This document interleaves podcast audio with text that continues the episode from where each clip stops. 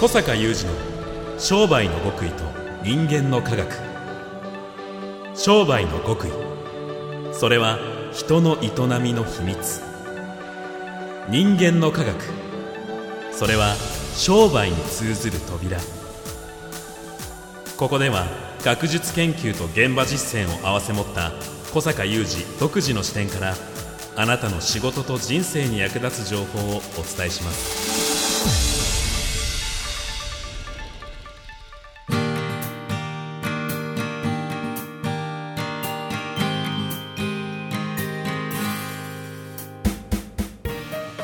こんにちは小坂雄二です。こんにちは、三代田悟です。2023年12月14日の番組です。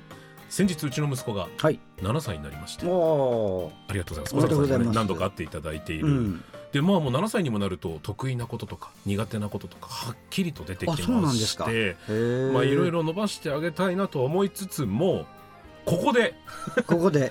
小坂さんってはいどんなお父様お母様に どんな教育を受けて育ったのかなと。はいや小坂さんにするとは言わないんですけれども何かちょっとヒントをいただけたらなあ お親親の宮田さんに向けて。とそうです。はい。あの全親の。リスナーさん会員さんに向けてはい。お話しいただければと思いますけれども、ありがとうございます。まあどんな話ができるかわかりませんが。お願いします。してみましょう。はい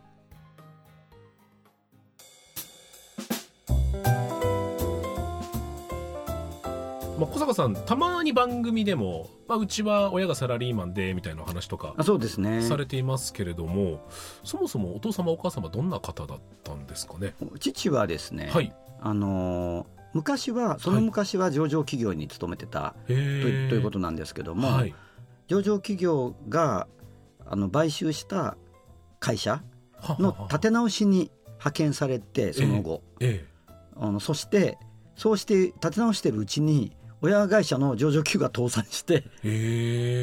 でその当時のその立て直しに行ってた会社のオーナーさんからこのままうちに代表取締役として残ってくれないかまではい雇われ社長ですね、はいはいはい。まあ、社長じゃなくて専務なんですけども、うんうん。というお声がかかりそのままその会社の経営者をずっと続けたという。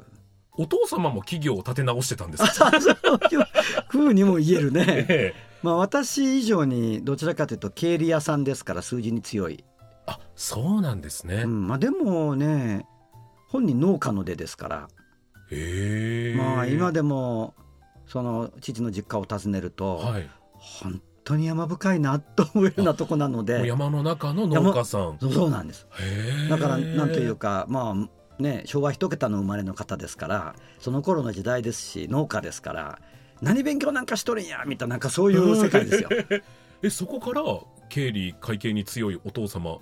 そうそうそうが生まれていくんですよ。不思議だよね。そうなんですね。だからまあどうしてもあの父に言わせると農家が嫌でっていうええあの言ってたね本人はね。あーそうあのですか。はいはい。なのでなんか親に内緒で高校を受験して、親に内緒なんかそういう話を聞いたね。時代ですね。う。ん、内緒で受験してはい。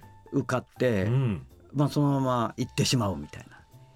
家を飛び出るように行ってしまうあでもやっぱりお父様譲りの行動力はあるんですかね。そうですよね。なんかこう自由な人ですよね、うんうん。その後ずっと父と子として過ごしてましたけど、うん。自由な人ですよね。あそうですか。はい自由な人。どんなことをお父様からはなんかこう大事だよって教えられました？ないね。ない？は いないね。ないですか？そう父から何か教わったって思い出があんまり、そうなんですね。まあ、非常によく覚えてることは、はい。まあ私も子供の頃から何かかんかとそれこそ多分7歳過ぎたあたりからやりたいことが出てきて、うん中学時代なんかバンドやってたりね、うんうんうんそれからあの映画撮ってたり、はい。えーしてたじゃないですか。なんかこうその後こういうとこ学校に行きたいとか、まあ、大学もね、えうんまあ、名古屋に当時住んでましたけど名古屋から遠く離れた山口大学まで行って美学やるとかね、うんうんあのあるじゃないですか。まあ何を相談してもお前の好きなようにしたらええがなと。これ。ーそこだな。これなんですよ。そこだな。お前の好きなようにしたらええがなと、いうんうんうん。やでもやっぱりまあ時々頻繁にじゃないんだけどやらかすことがあるわけですよ私も、はい、はい。やらかしですよね、うんで父はまあ今申し上げたように経営してましたから雇われとはいえ。はい。あのよくまあ分かってますよね、うん。会社のうん。あの経営なんかも。ということがあって私が起業する時もいろいろとすごくやっぱりあのああしろこうしろっていうこうこうした方がいいああした方がいいっていうね具体的などちらかというとそういうあの経理財務的なはいはい観点からアドバイスしてあくれたり、プロとしてっていうことですね、うん。うん。でやっぱり会社も最初からうまくいったわけじゃないんで我が社もですね、で非常にこう厳しいじ状況とかがこうあったりした時に何か最後の助け舟が父から出てくるんですよ。アドバイスとして。アドバイスとか、とか。まあ、一番私が厳しかった時はもうなんなら父が銀行に口を聞いてくれてえー。その時のどうしてもお金が必要だった状態を助けてもらったりとか。あでそれまでねあれこれとうん。差配はしないんだけど、ーうん。もう絶対絶命みたいな時に出てくるんですよ。いや一番かっこいいじゃないですか。一番かっこいいとも言えるよね。そうなんか皆さんの中ですごくかっこいいうちの親父像ができてるとできて思うんでけど。ますすできます。今すごいことになってます。いやーでもまあそういうことでもないんですけども。でもまあね。いやまずあれこれ口を出さずに好きにやらせて息子が本当に困った時に手を差し伸べる。いやーなんかいいっすね。でも本本人も好きにやってましたからね。なるほどなるほど。なんか徹夜麻雀でまるで帰ってこないとか。なるほど。そういう意味でも自由な方だった自由なんですよ。もう子ね供の頃から我が家はあのー何ですかね。場外馬券売り場みたいになってたりとか。なぜテレビがそんな早い頃から2台あってってね、ええ。片方はずっとオッズを表示してるとかね、あまあ、電話投票ってのはね始まった頃からね、はいはいそういう設備完備してなるほ土ど。好日はなんかウィンズになってるみたいな今で言う。きなそのことに対しての、まあ、ある意味ブレーキがないあそうかもしっていうれないねのはそういう姿をやっぱ小坂さんはご覧になってたっていうのも大きいのかもしれないね、いや母とは会話がすごくあって、ええええまあ、母は非常にあの面倒見のいい人って言い方は変だけど、ええはいあの非常に面倒見のいい人なので、まあ、会話もすごく多くてですね。で、まあ、父がそういうふうだから、うん。反面母がこう言ってくるかというとそれもないので、えそうなんですね。ええええええおお母様どんな方だったんですか？いやなんかずっと優しい人ですよね。はだから会話が多かったから母とは。あはい。だからずっとこう共にいる感があって、でもやっぱりこうやっぱりあれしろこれしろとかなんか細かく介入してこないですね。そういうふうにされたという記憶がないですね。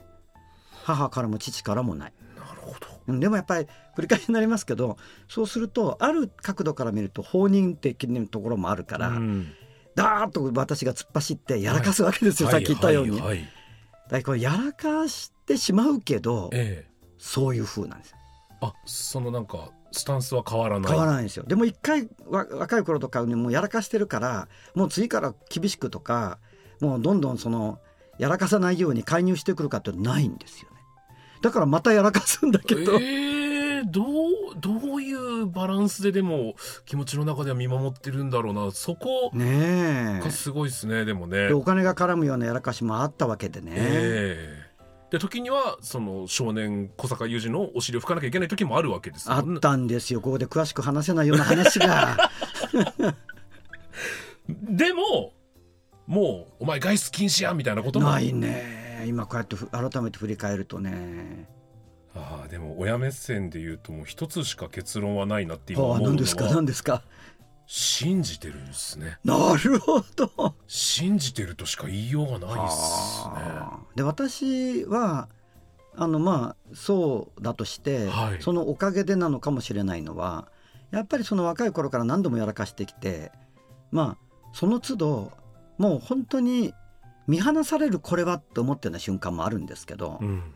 まあ復活してきたわけですよね私自身もね。復活。だからこう危機に陥っても復活するとか、うんうん。あのしのぐとかね。はい。なんとかするとか、うん。で確かになんとかするって言ったってどうしてももうお金がってなった時はそういうふうに父からの助け舟がね出たこともある、まあ、それも父がお金ああってお前これ使えって言うわけじゃなくて、はい。銀行に口を聞いてくれて、うんうんうん銀行に強かったですから。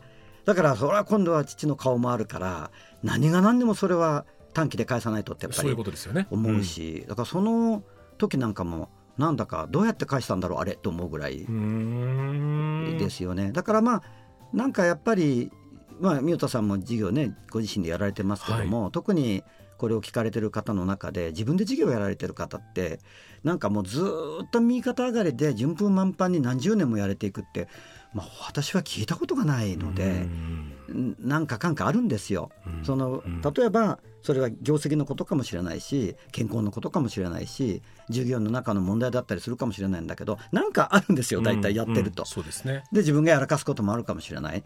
だけどやっぱりそこで折れないっていうかな、うん、なんとかそれをもう自分の中のその知識だったりあのいろんなものを総動員してもその危機を脱するっていううん。このなんか感覚はうん。多分ずっとそのやらかしては復活し、うん。やらかしては復活しってとこから培われてきてるような気がする。うん、だからそういう信じてもらえてるってこととはい。その自分を見守ってくれる存在からね信じてもらえてるってことと、まあ、そういうことがあるからこそなのかもしれないんだけど必ず復活すると、うん、必ずうん。この状況をもう無理だと諦めないでしのぎきると。うんうん。この自分のなんか鍛えられたこと。っていうのは今を支えてるかもしれないですようね。ん。実はちょっと前にあの私俳優ミュージシャンの鶴野武さんとトークショーをしましてああそうなの。父親対談談みたいなのした時に、まあまあうん。もう信じてあげなよ息子のことみたいにあそうなの。言われてあの俺だって信じてもらえてすげえ嬉しかったよ。親に信じてもらえると嬉しかったでしょって言われてあ信じてもらえたことあったかなとか思いながら。あ あやっぱでも結果鶴野さんもそこからものすごく大活躍大成功されてるわけですからやっぱ信じるっていうこととその信じてくれたことに返していこうっていう気持ちってなんかすごいのかなって改めて今感じました。そうだね。実家かもしれませんまた来年にねはい、向けて、まあ、私はよく今会員さんに言うのはやっぱりどんどんやっぱり商売環境日本という国のその国力が落ちていくし商売環境悪くなっていく特にそのねあの中小企業とか、その地元密着で商売やられているスモールビジネスの方々とかですねあのこう厳しい環境の中で常に事業をす継続していくってことだから、やっぱり時にいやこれはまずいわっていう時もこれから来るかもしれないんだけど、うんうんやっぱり今のねうん。信じるかける粘るみたいなね、うんうんうんだから自分で自分を信じられなくなると粘りきれないと思うんだけどでも自分が自分を信じられなくなるこの瞬間が危ういんでね、うんうんうんうん。でもそういう時にね周りのね自分にとって大切な人たちが自分を信じてくれてるっていうことがなんか最後の粘りになるかもね。はいはいはい、まあ、そういう信じ合えてる環境にいることがさらにねこう粘れる力になりそうですしね。まあそういうところがねあの父の「まあお前の好きにしたらええがな」っていうはい言葉に集約されてたかもしれないよね。父親としても経営者としても学びました。うんありがとうございます。はい、ありがとうございます。小坂雄二の商売の極意と人間の科学。ここまでのお相手は？小坂雄二と三代悟でした。